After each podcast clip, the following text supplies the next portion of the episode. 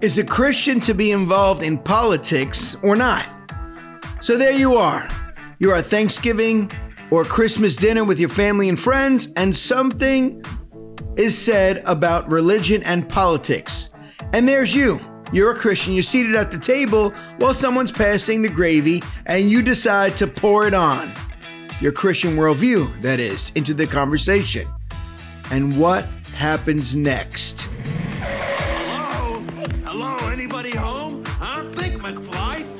I'm thinking, I'm thinking. What were you thinking? I'm trying to think, but nothing happens. Don't say anything now. Just think about it. You're listening to Stop and Think About It, a podcast for the Christian thinker. In a day when sound biblical preaching has been replaced by man centered entertainment, and the church has become increasingly anti intellectual, this podcast will encourage believers to think biblically and theologically. So please join me as we get ready to stop and think about it. Greetings, friends and foes, saints and sinners. Thank you for joining us today for another episode of the Stop and Think About It podcast. I'm Phil, the Bronx Expositor, here with co host Nick, aka the Puerto Rican Puritan. How we doing, Nick? Good, good, good. I Good, just- good. I don't understand how that nickname stuck. Just did. And I have to mention that Glenroy, the West Indian wordsmith, will no longer be continuing with us as he wants to focus on other things for such a time as this. We're gonna miss you, Glenn. True story. It's funny that you mentioned that intro because I had I had a very similar uh, situation happen to me uh, in on a Christmas gathering where you know political stuff came up and that was the last time I was invited and that's all I'm gonna say about that. You keep your ear to politics, I believe, correct? I try, You try. I try. All right. I'm I'm fairly new to it to be honest with you. I I uh, Trying or keeping your ear? I, tr- I, I try to stay into it, but I'm fairly new. So, you know, um, I didn't get aware until actually until Trump got voted in. And then I saw how much drama he was getting, how much hate he was getting. And and I just that's when I started to really start to listen and study and try to figure things out and how a Christian is supposed to uh, you know, deal with it. And there's news um, all over on television, on the internet, on Facebook, on Instagram, on YouTube. I mean, it's all over the place. And there are various versions of the news, which is called framing.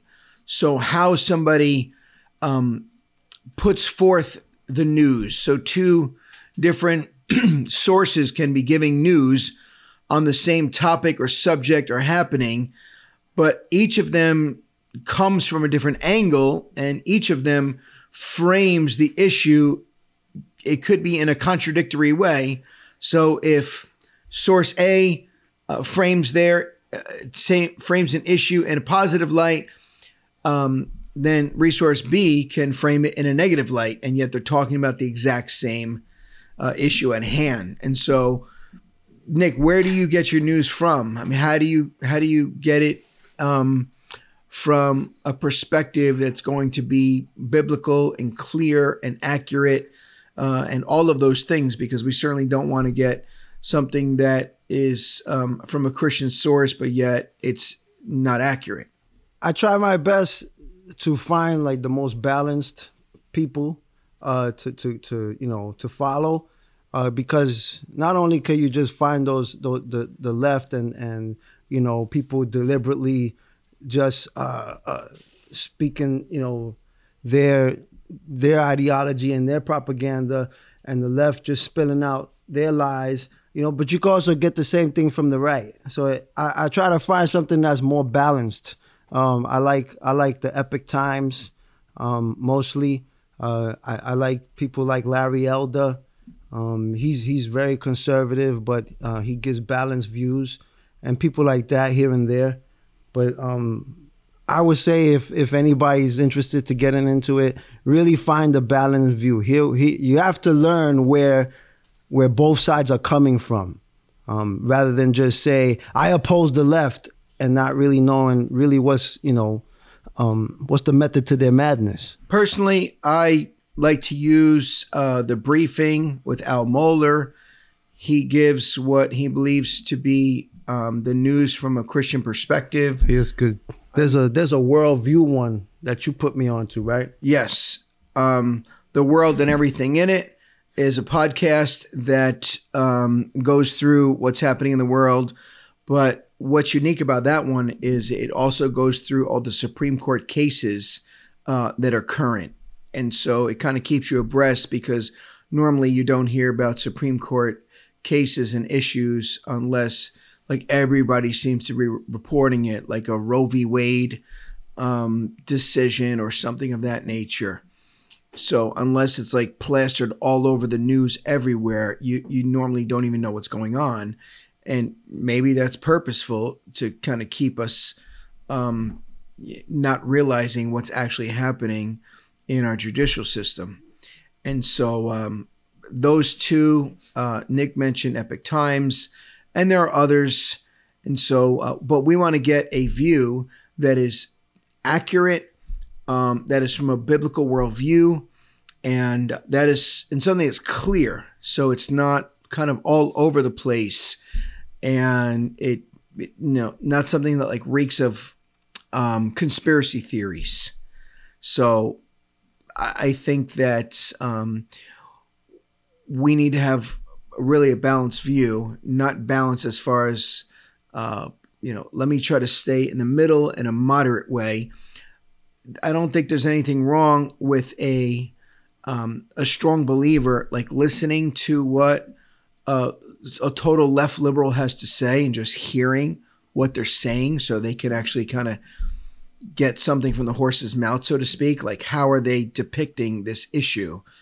And the other side, but I, I think if you want like accurate views, you, you know, you have to go to sources that give those views. Yeah, I think it's vital that we learn where the other person is coming from. Yeah. So it's very helpful uh, for you to have understanding, and also like when you're when you're dialoguing and even trying to minister, it helps you have sympathy, come with tenderness and love, uh, rather than trying to win a debate.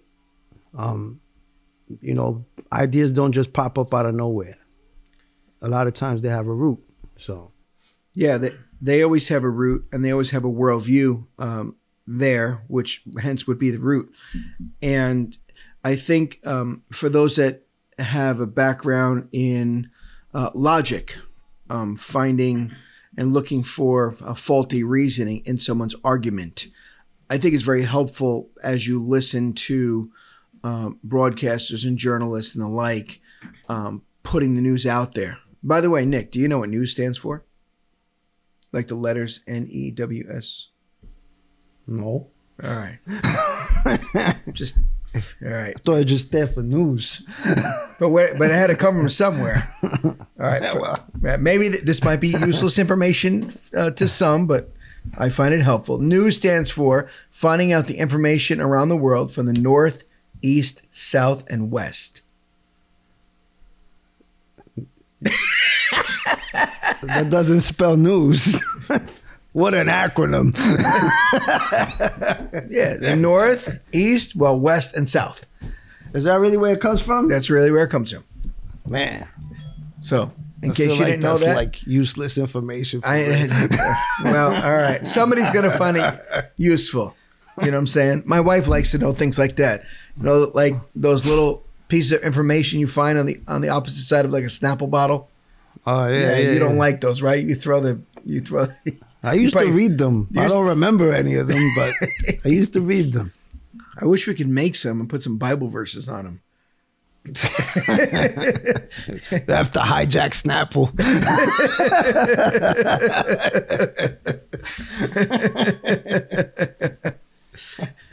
Repent, for the kingdom of heaven is at hand. After you had your iced tea. you brood of vipers! Who has told you to brew such wicked iced tea? So, is there anything that will spark a spontaneous debate if it's not an outright argument when you discuss politics, even among believers. Um, as followers of Christ, what should be our attitude and our involvement with politics? And um, what what are your thoughts there? Um, I think it should be the same attitude a Christian should have with everything else. Uh, all of life to the glory of God. You know, there's not one area of life where the Christian uh, should not be seen to, to be an influence for his glory in the kingdom. All of life to the glory of God. So there's no sphere of life, um, no component of life that is off limits uh, to the Christian. Because some people say, well, Christians should stay out of politics. There were characters in Scripture involved and that rubbed shoulders or held political positions, right? Who, who are some people in Scripture that had um, political positions?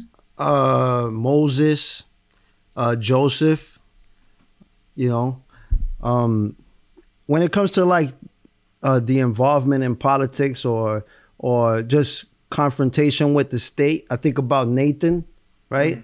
As he confronted King David on, on his sin with Bathsheba.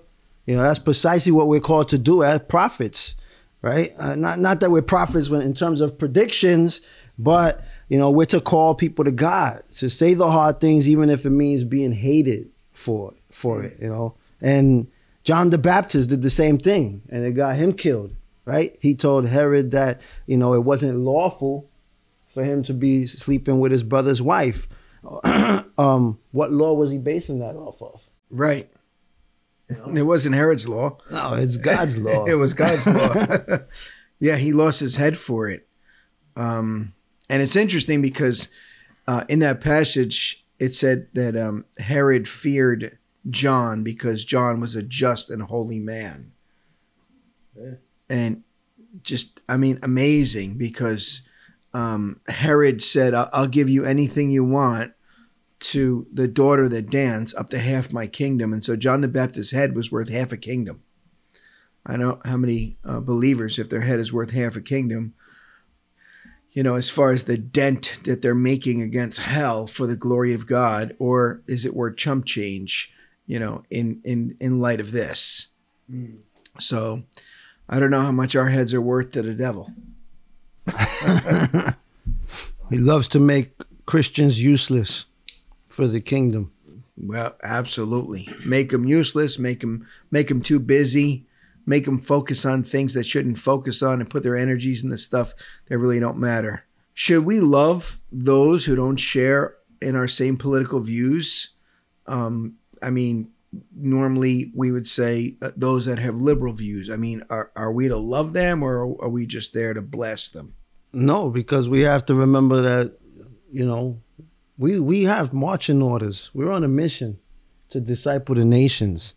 Um, blasting someone is is is in the flesh, you know. And then and then not only that, but there's a balance, right? You know, uh, how you you have to be discerning, and we have to pray for that discernment and wisdom on really uh, who to address how right? When when we're at when we're at the abortion mill and we're preaching the gospel, you're going to speak to an escort or preach to an escort a lot differently than you would uh, uh, share with a woman who's about to kill her baby, right? So so I mean, no, we don't blast people. Uh, we just pray that God will guide us with wisdom and discernment uh, to address them accordingly uh, and lovingly, right? So we really are supposed to love our enemies, even those that have different political views. True story. So you see how the gospel, excuse me, takes center stage even in the midst of politics, because to love your enemy might be loving someone you politically disagree with. Um, and so, uh, can you have a righteous anger when something happens politically? I think what I think Ohio and what happened with them and putting abortion into their constitution, so that sparked a righteous indignation in me, right? But uh, we have to understand the context of Romans 13, uh, because it's not Paul making sure that we never run the red light. It's Paul warning the church to not join in with the Jews in violent rebellion and revolution. So the church is not to take up terrorism or storm the state chopping off heads, right? Uh, we're supposed to preach the gospel, right? And and keep our emotions under control, right? We're supposed to bring forth the fruit of the spirit and not the fruit of the flesh. Yeah, I mean, I'm thinking of when uh, Jesus was in the garden. They were supposed to be praying, and all of a sudden, all of this thrust upon Jesus and the disciples were coming to arrest Jesus. There was politics involved there. Uh, there was religious politics involved there um, because the Sadducees came to arrest him. And look how Peter responded. You know, he pulled out his his. It's more like a fisherman's dagger than you know, like a sword. Like a, it wasn't like a Roman sword, and uh, and he swung it, and he hit Malchus's ear, and uh, and the ear came off. Uh, I think he was going for the head, and he was a bad shot. But you kind of just see his uh, his anger there, like you, no one's going to take my lord. And um, he he didn't he didn't respond in the right way, and perhaps like Christians sometimes we take God's word, let's say, and all we want to do is like chop off the head of the liberal. Right. And is that And we don't see that there's a soul to save. Right, right. You just see the person as your enemy because they're attacking Christ and a Christian worldview, You're not eating at my table. right? and so I think Peter gives us a real picture in that regards of what not to do. Because Jesus said, you know, if my kingdom were of this world, my soldiers would fight, you know, or my, you know, my disciples would fight. But they're not of this world. And so we have to respond differently than the world would respond. Um, and so, what if the only thought about leftists is that they're liberal social justice warriors and we only have a despising heart toward them? Will we ever have a heart to reach them with the gospel? We have to remember that we're ministers of the gospel. Right. And hatred towards those that we're trying to reach or those we disagree with, it just it kills our witness, right? It exposes our pride and we end up being a servant of sin. Absolutely. And we have to live by our Lord's mandates to love our neighbors. That's in every situation, right? Not just uh, we can't pick and choose those times. Uh, we we are always in service to the Lord, you know, and in every and in every area where every area where we have influence, uh, we're to be submitted unto Him. So, you know, uh, that has to be what drives us. You know, we have to love someone enough to offend them for the sake of their souls. Amen. Amen. And you know, I'm, I was thinking about the Good Samaritan and how the religious people they just bypassed the man who was beaten and left for dead on the side of the road. You know, and sometimes we don't necessarily think of people, you know, leftists and and and those with an ungodly worldview as those who are sort of beaten and left for dead on the side of the road. Um, I mean, they are dead in their sins and transgressions. And we can say, you know, I mean, each one of those people, the Levite and the priest, it says they, they saw him and they passed by on the other side of the road.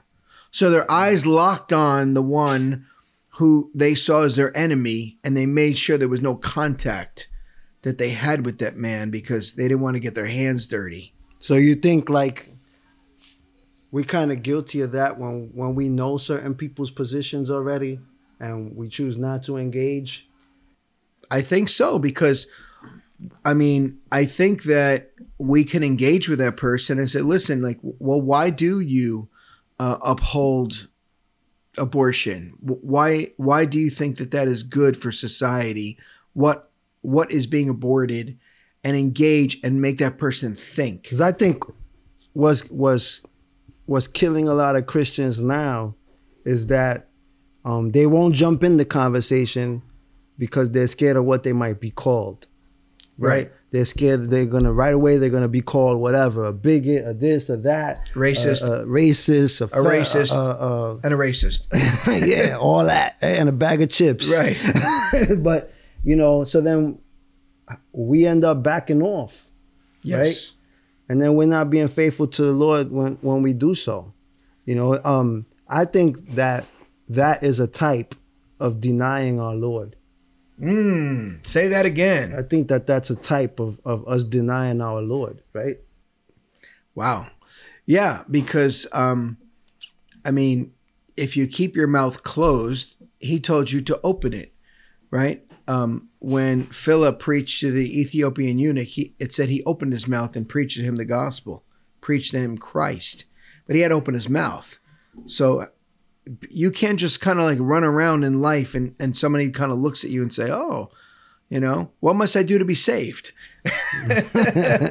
I saw how you gave so and so a napkin, you know, I mean, or whatever, you know, you gave somebody a cold glass of water. I mean, that's good, but the the gospel is news and news must be written or spoken. You can't just keep church in church, right? You can't keep your ch- Christianity in church. Right. Matter of fact, the word church is ecclesia in the Greek. It means the called out ones. Right. We're called out of darkness into his marvelous light, and then we're to we're to shine, we're to glow out among people. And so, um, would you ever go to uh, maybe a rally, Nick, that involved um, a, a person, a politician who is uh, a leftist, a person who has a liberal mindset? A rally Yeah, a rally or a gathering to do what? to bring the gospel. Well, if I'm gonna bring the gospel, yeah. Right. I can't go there without a mission. right. You know what I mean? Imagine going to a, a rally, a gathering um, that is given by a liberal politician, and you go there with a gospel mission, which is not the same mission that they have. And so Nick and I actually did that. We went to an AOC rally. What does AOC stand for, Nick? Alexandria Ocasio Cortez. Wow, that was very Puerto Rican of you. and when we went, we had a mission, and our mission was the gospel. So here we are. I'm here with Pastor Nick. I'm Pastor Phil. We're about to go into our first AOC town hall meeting and bring the gospel to bear. So we're just praying that God would give us opportunity. We prayed in the car. We prayed all the way here. We've looked at the scriptures and thought about what we're going to say. But um, just going in with God's word and prayer. So we'll we'll see what happens.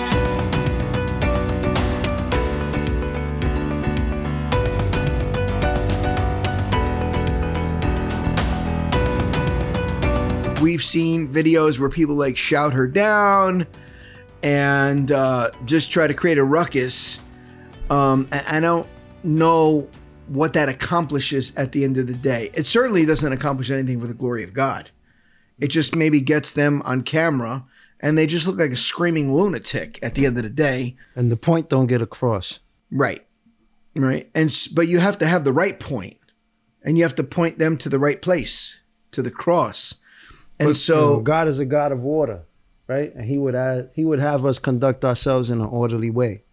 So, um, like I said, some people will profess Christ and go out there and start shouting in the crowds, and then they're totally uh, ruining their witness. yes. So when we went, what did we do? We sat and we waited, and we watched them sift through the questions. Did they ask your question? nah, they didn't ask my question. Ask me Did if they, they- ask yours? No. we were sitting there watching them, and she's just screening the questions. So you know, I think they made a paper airplane out of your question. Maybe origami of it's mine. probably still in the room. it's holding up the gum. Being held up by gum under the seat. Uh, I think ours went in the round file. You know what that is, right? What's the trash can. Seriously. so we went, and there was a line uh, toward the end of the evening. I guess to take pictures or get an autograph. Um, I guess people It could was it was to take pictures. take pictures. Yeah. And so we got on the line. Um, and we knew that we were in the gaze of God. And so we wanted to bring the gospel uh, to this lost politician. um, without shouting and screaming in her face and theologically having a wrestling match and getting thrown out and getting all that on video. And then we're on some news channel, and uh, and there we go, and we, and we look like you know like raving religious lunatics. So we didn't take that route. Nah, we didn't. It was actually a very humbling uh, experience. Um, I learned a lot that day, and I even had to repent um, because Alexandria Ocasio Cortez, I didn't respect her the way I should have. Uh, not because necessarily because of who she is, but she is an image bearer of Christ, an image bearer of God. So I should respect that for sure. But um, I needed to respect her office, and um, I was angry with her. And I guess in my heart, I did want to rage against her. Um, but then the Lord opened my eyes to see the lostness of her soul, and you know that really broke my heart. And I and I and I respected and I honored her as I shared the gospel to her. Uh, so you know it was a very humbling moment for myself, and and one where I learned a lot. So your words were seasoned with salt, as the scriptures would say.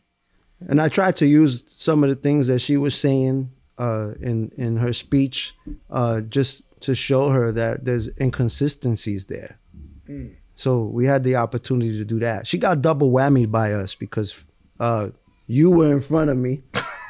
and of course, let me tell you something. Wherever we go somewhere, the one who starts a ruckus is this guy here. There was no ruckus. It this never time. fit. You got kicked off by the guards. the guards pulled you away. Did you say the gods or the guards? I said the guards. He said it was Bronx accent. The gods. Poor guy. Yeah, so, yeah. Bro, please, I'm Yeah. Telling you, step, step Yeah. aside. There's no video. Just move to the side. You can take a picture. You want to catch a picture? Take a video. We're done. You, you're done. I need you to step uh, on the side there. I'm recording my friend. He's talking. He's a pastor. So I'm not going to ask you anymore. He just became a pastor in our church. Excuse me. I- I'm not going to ask you anymore. So what?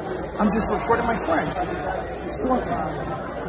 Am I breaking a law? You're not. But we had enough. So you, I need you to step out.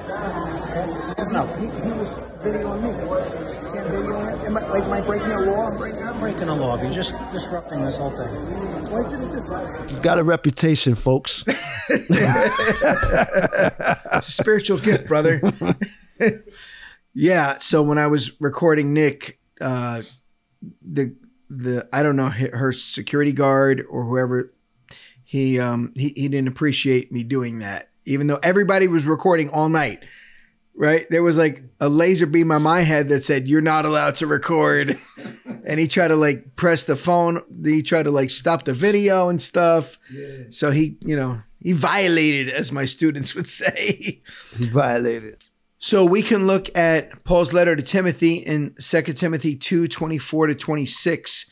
And the Lord's servant, that's us, must not be quarrelsome, but be kind to everyone.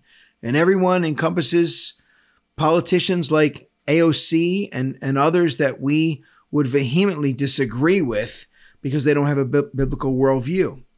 Uh, able to teach, that's what we must do, patiently enduring evil and correcting his opponents. But here's the attitude with gentleness. God may perhaps grant them repentance leading to a knowledge of the truth, and they may come to their senses and escape from the snare of the devil after being captured by him to do his will. So sometimes we forget that they're captured. The reason that they have that liberal mindset, that ungodly mindset, is because their mind is captured to do the will of the enemy. And the only thing that could free them is the gospel. And so we have the key of the gospel at our disposal in that regards to, to bring it to them. Uh, we can't force it upon them. We can't like shove the key in their heart and unlock. But we certainly that is, that is our ablest weapon. That is our most important weapon to use is the gospel. I think it was Charles Spurgeon who said, "How do you defend a lion that's caged up and chained up?" And he said, "You just let it loose. Let it defend itself." And so we use the gospel because the gospel can defend itself. and so as we met with um, with AOC at that rally, uh, we just really wanted to bring the gospel to her because this speaks of her. Uh, she's captured right now to do the will of the enemy, and we want to see her set free. Uh, God may set her free, and God may choose not to set her free because God is sovereign in all things. What say you, Nick? He is free, he is sovereign in all things, and uh, that's what we tried. We I tried to share with her about. Um, she was talking about in her speech about you know the little kids in Hunts Point who were suffering from asthma and we needed to save them and and so on and so forth. So I told her and I said, uh, you, know, you was mentioning those little kids, but uh, what's the difference between those little kids and the babies that are inside of the womb of, of, of a mother? Yeah. Um, you know, you you you're saying you care about little lives, but what about theirs? And uh, and you know, and I got into and started sharing the gospel with her and telling her that you know your your position has been delegated to you by God, and you have a duty to Him, um, to to to rule righteously. So, um, it was it was it was scary to be honest with you. It was we were nervous. I think I think you you were pretty nervous It was yourself, or I didn't know exactly, you know, what we were going to bring yeah. across. I, I mean, I was kind of nervous.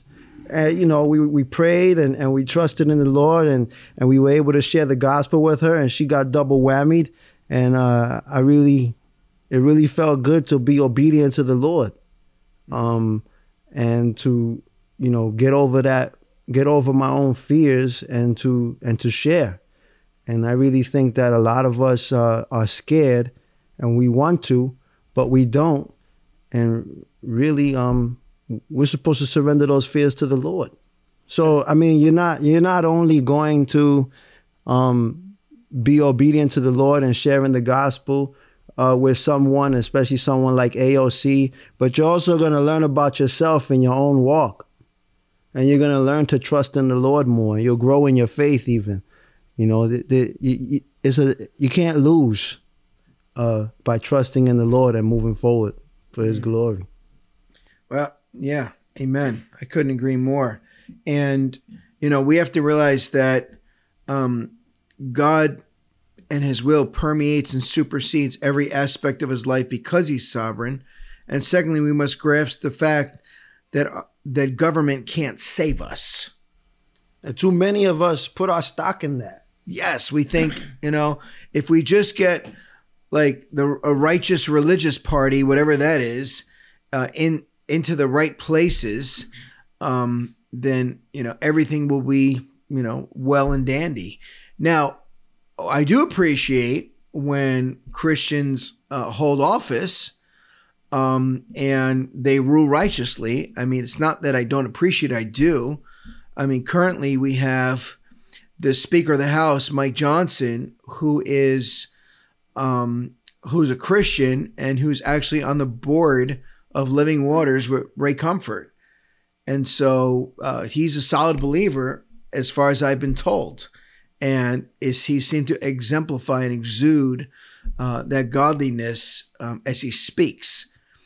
And so uh, we ought to certainly pray for Mike Johnson and pray that he would just um, rule in that respect and carry out the job description of a civil magistrate uh, according to Romans 13. And so the apostles, uh, when they didn't dis- when they disagreed with things, um, did the apostles teach believers how to reform pagan practices via the government? No, they didn't peacefully protest, right? But they powerfully preached. They went to the heart of the issue. Um, did they, being a, uh, Christians, uh, did they say, well, Christians' lives matter? They didn't start up a group, um, you know, and, and hold up the rebellious fist sign. Um, they held up another sign. They held up the cross as they preached. Uh, that was the means that was needed to save people. And I believe it was Felix, another government official, who said to Paul, You've almost convinced me to become a Christian. Mm-hmm. But uh, Paul spoke the truth. He spoke truth to power uh, in a wise way. All right, we, we don't dumb down the truth in any way. We don't sugarcoat it. We don't soft shoe it. But we we must speak truth to power because if we as the church of the living God don't do it, then who will? Right? Which is like, for instance, Nick often tells me um, or reminds me that the problem with the pro life movement is most people who say that they're pro life are not completely pro life. They're not abortion abolitionists. So, you know, they're like, listen, you know, I'm, I'm against abortion and, and, and if you don't want to have an abortion, if you don't like abortion, then don't have one, but don't really restrict someone else. Right. I'm against it, but you know, can't tell somebody else what to do. Exactly. You wouldn't say that. They didn't say that for slavery. Right. Uh, uh, well, saying that when slavery was legal, was that right? Yeah. Nick, if you don't like slavery, Yeah, I, don't I- have a I don't like slavery, so but those guys let them do what they want. You know? Right. should That you makes sense. Say, well, you know what? Listen, I don't have a slave. Or should you get out and speak against it because of the biblical worldview? And if it wasn't spoken against, you know, I think this world would be a lot different. So, you know, when you talk about ending slavery, you really should thank a Christian who's following the Christian worldview. Right. Because it is the Christian worldview that ended slavery. Thank you. You know, really, I, in all honesty, you know, the church has to stand up. Um, we could sit at our dinner tables, right, and just complain left and right about what's going on here, what's going on there. You know, AOC this, AOC that, Joe Biden this, Joe Biden that. We could say that till we're blue in the face, you know, and and not preach the gospel in the public square and not address the issues where the Lord would place us and influence uh, uh, um, the the our immediate sphere for the gospel. If we don't do that, you know, uh, we're just gonna watch the world crumble around us. What is Yeah. it to complain and not do anything? How about we complain in our prayer rather than complaining out loud? We we we, we transfer that into prayer, asking for God to give us the power um, and the courage and the boldness to step out of ourselves, to get past our own emotions, and to preach the gospel to the lost world. I mean, like you said earlier, right? I mean, what's what the only thing that could change this person's position is the spirit of God. And That's we it. got it. We're the ones to give it. So if somebody is in politics and they need the gospel and they need their, they need to be saved because they're, they're they're condemned under the law right now and they're headed to hell. Oh, but the Christian can't engage in politics. The Christian can't engage with the state, right? It's supposed to stay in the lane. Oh well, you know what? So that person goes to hell because he's a politician and I can't I can't engage.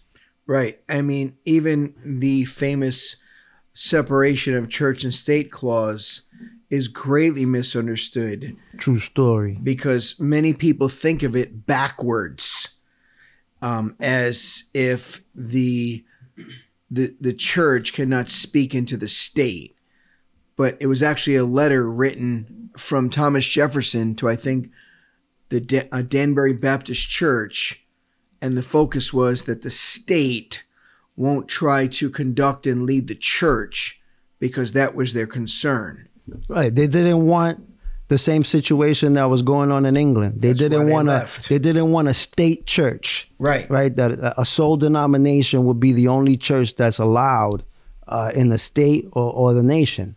That's what that's for. right is is not about uh you know trying to impose on one another. Uh you got to look at it like this right? You know god god gave us three institutions the family the church and the state right? You know and and the church is is for redemptive purposes right? And the state is is is a response to the fall basically right? To restrain sin yes. right? So we keep thinking that, okay, as a way to understand it, you know, we talk about like they need to stay in their lanes. But we got to understand that the church, the state, the family, they are the lanes. And we are the people driving the cars. right? And we're the ones who go into the lane. The, we change the lanes, right? So we're called to address these certain things, but we're not to impose one on the other. Am I am I making sense? Am I right or am I wrong? No, you're making sense because God establishes all authority right. authority in the home, authority in the church, and authority in government. And it's all established by God. Right. So if I address the state as a Christian, as uh, you know, representing the church, right, and they say, "Well, oh, you can't, you can't address me because you know separation of church and state." That's that's not valid, No. right? Because your authority has been delegated to you by God, Yes. and so has mine, Yes. right? And God trumps who? Trumps everybody, right? He trumps Trump. He trumps, yeah. Sorry, Trump. You've been trumped. And so God established all authority, and he does so for our benefit to commend those who do right. 1 Peter 2 13 through 15. And Paul tells us in Romans 13 1 through 8 that it's the government's responsibility to rule and authority over us, hopefully for our good, to collect taxes, to keep the peace. And when we have a voice, we can elect our leaders, and we should exercise that right by voting for those who best demonstrate a Christian worldview and Christian principles. And believers throughout the ages have lived and even flourish under antagonistic, repressive pagan governments. Um, anybody come to mind? Rome? In Rome? Yeah. So what happened to the church when they were persecuted? It grew. It flourished. It flourished, right? So they thought they were going to put a real kibosh on it, and it didn't happen. So um, the more uh, the king of Egypt or the Pharaoh dug his heels in and said, "I'm not going to let your people go," you know, he was the head honcho. Um, the more that they got hit with the plagues, and uh, the more Moses grew in his leadership, and and then I mean, the guy's son died. He never he didn't see that coming because he didn't have a worldview big enough to actually know what was going on. He was looking through the lens of all his pagan gods. And that in that regards, that's what a lot of people with an unbiblical worldview, whether in politics or not in politics, are doing. They're looking through a lens that is not a true lens. It's an unbiblical lens. It's a lens of death, a lens of selfishness, a lens of pride and lust and greed. Um, it, it- it's a less. It's a lens that rebels against God. That's not the lens we ought to look through because that lens will never give us um, the true story of a picture. so, I mean, do political entities are they the savior of the world? No, they try to be. And uh, that's what makes them pagans. when they try to uh, put themselves in the position of God. And that's called that's considered statism. And they're trying to to uh, overrule God and act as if they are God themselves. So um, no, these political entities are not a savior. They have to understand that their authority has been delegated to them by God. They are subservient to God. They serve Him. Um, the Bible calls them ministers of God. So um, that's that's their position. It's a matter of them having to submit uh, to that God-given authority. Yeah, I mean, the salvation for all humanity has been manifest through one man, the man Christ Jesus. 1 Timothy 1:15 says, "This saying is trustworthy and deserving of full acceptance that Christ Jesus came into the world to save sinners, of whom I am the foremost." And then in 1 Timothy 3:16, it says, Great indeed, we confess, is the mystery of godliness. And this is all about Christ. He was manifest in the flesh, Christ. Vindicated by the Spirit, Christ. Seen by angels, proclaimed among the nations. What nations? Every nation. Our nation. The nation next to us, the nation above us, the nation across the seas all nations, believed on in the world, and taken up in glory. Um, all of life makes sense only because of who Christ is. Because then life doesn't make any sense apart from Christ. We won't know why we're here, who we are, what we're supposed to do, what we're not supposed to do, what's wrong with the world, how can what's wrong with the world be made right, and what happens when I die. Christ has all the answers.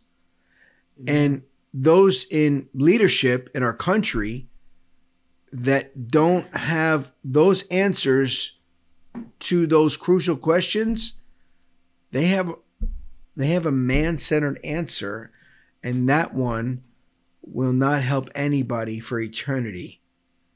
At least not in eternal glory. That will just push people or keep people on the road to eternal destruction. And we and we have a duty um to call them out uh for the good of society for the good of the church right? Even paul tells timothy uh in first timothy 2 one first first of all then i urge that entreaties and prayers petitions and thanksgiving be made on behalf of all men for kings and all who are in authority so that we may lead a tranquil and quiet life in all godliness and dignity. I mean did, did us being involved with with the state and politics and stuff like that is it's impossible. God calls us to even pray right? We're supposed to act as as as a mediator and intercede on behalf of the state so that we may lead a tranquil and quiet life in all godliness and dignity. It- it- you know we this is not a hierarchy the state is not above the church and the church is not above the state. These are institutions that have been created by god and how do we know how to navigate in them? The scriptures. God shows us in his word. Um, and if only we to be faithful to his word um, we'd be a lot better off. I tell you that. What, what kind of practical advice would you give to how a Christian um, can be involved in politics, not just for the sake of getting involved, but for the sake of the gospel? Well, first pray. Pray, pray, pray, pray, pray.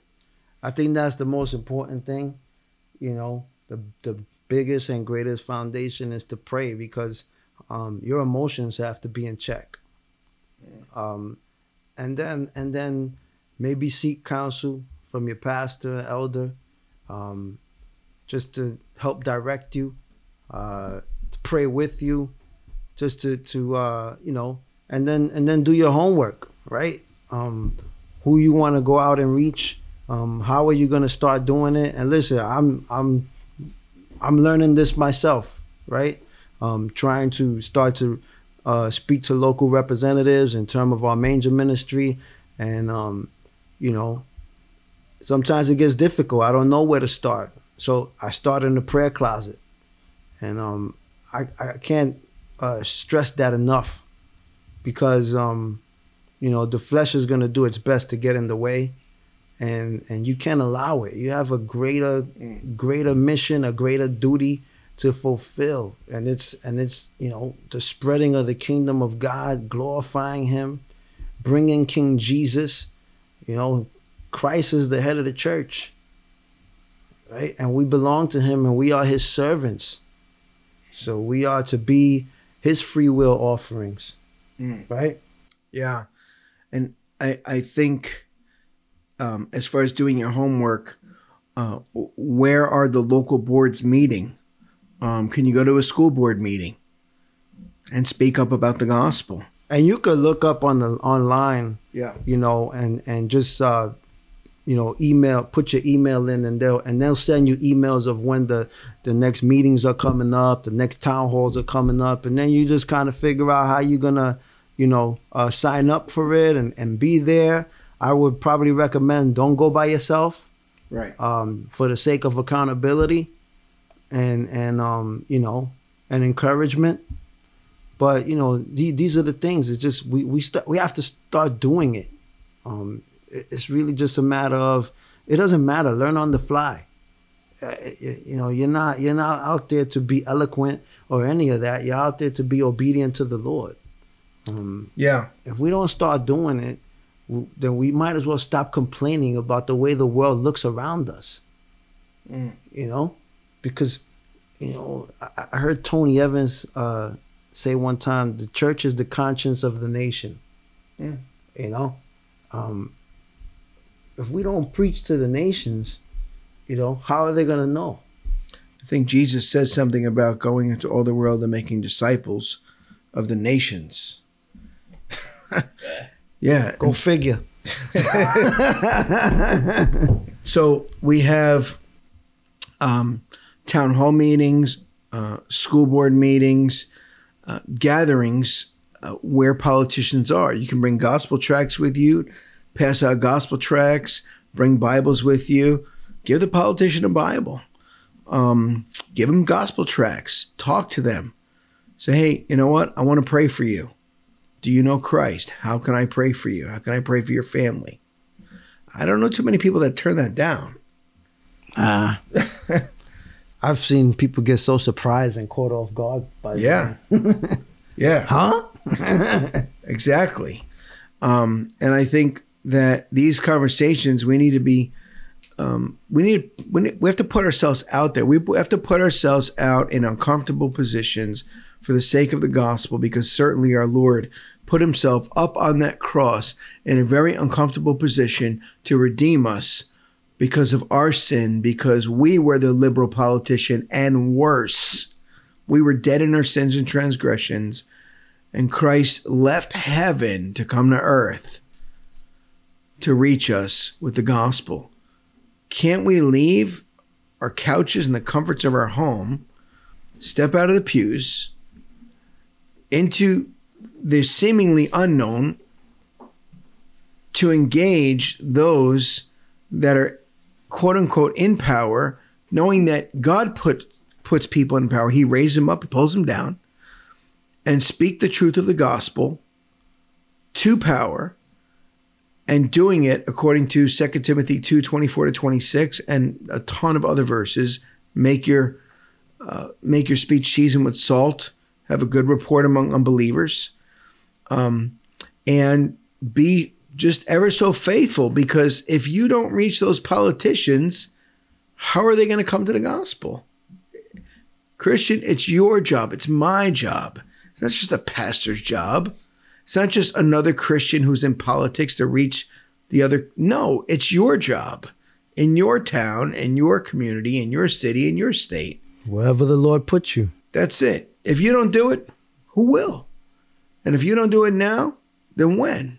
Uh, I always hear Seth Gruber saying, you know, Christians need to become comfortable with being uncomfortable.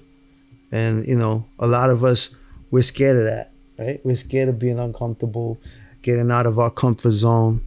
But, you know, we have to be comfortable with being, you know, with staying in the pocket, you know, for the glory of God uh, at, at the gates of hell, Yeah. right? Redirecting traffic. Right. I mean, that is not comfortable being at the abortion mill, No. but um, it's where the Lord called us to go. Yes. So what are we gonna do? Right? Yeah. We're gonna say, hey, well, you know what? I like my bagel, and I'll just stay at home, put my feet up. let me take a ship in another direction and see how that turns out for me. Right? If, if God says go, then you got to go. I know. I always bring it back to Jonah. Right? It's just somehow it just happens. I wonder if you and Jonah looked alike. He was probably much better looking than me. You know. I like to catch the fish. I don't like to be caught by them. You know. this is a, a crucial time. Uh, just think, we're coming up on Christmas time. There's going to be Christmas carols and all that in many of the um, the malls and venues and stores that you visit. Why not go with gospel tracts and uh, and, and pass them out? You can use gospel tract uh, gospel Tract Planet, um, or it might just be Tract Planet. And one million tracts, Living Waters. There's a slew of great ones out there. Get you some, get some tracts, and and put your church's stamp on there or sticker on there, and Go hand them out. Um, see where uh, maybe some of these politicians are going to have some kind of holiday Christmas celebration. Eh, go with some people from your church and go belt out joy to the world while you're there and pass out some tracts, you know, or get it, be a part of that venue. Imagine they had a town hall and it was somehow, you know, they, they were talking about, um, you know, holiday celebrations and, and then you volunteered your, your, some people from your church to go and sing. Um, it's a great time to share the gospel, even though really all the time is a great time to share the gospel. And like Nick said, uh, the way Jesus made disciples was discomfort. He put them in uncomfortable situations and they grew. Well, please consider uh, becoming one of our fishing partners. Um, and fishing partners are those that God has burdened to hold the rope as we venture into the gold mine to equip saints and to reach the lost for the glory of God. And so you can give a monthly donation to our website at soulfishingministries.org and check out our shop online as you look to bless others with gifts which will spark up witnessing conversations. We have a few ugly Christmas sweaters uh, that are ready to be ordered now, just in time for Christmas. And we thank you for taking this time to stop and think about it. If you would like to contact us, please email us at stopandthinkcrew at gmail.com. You could also visit our website at www.stopandthinkpodcast.com. This podcast is listener supported by generous people like you. You can give a tax deductible donation at our affiliate ministry at www.soulfishingministries.org and click on our donate link to give securely through PayPal. Thank you for listening to Stop and Think About It.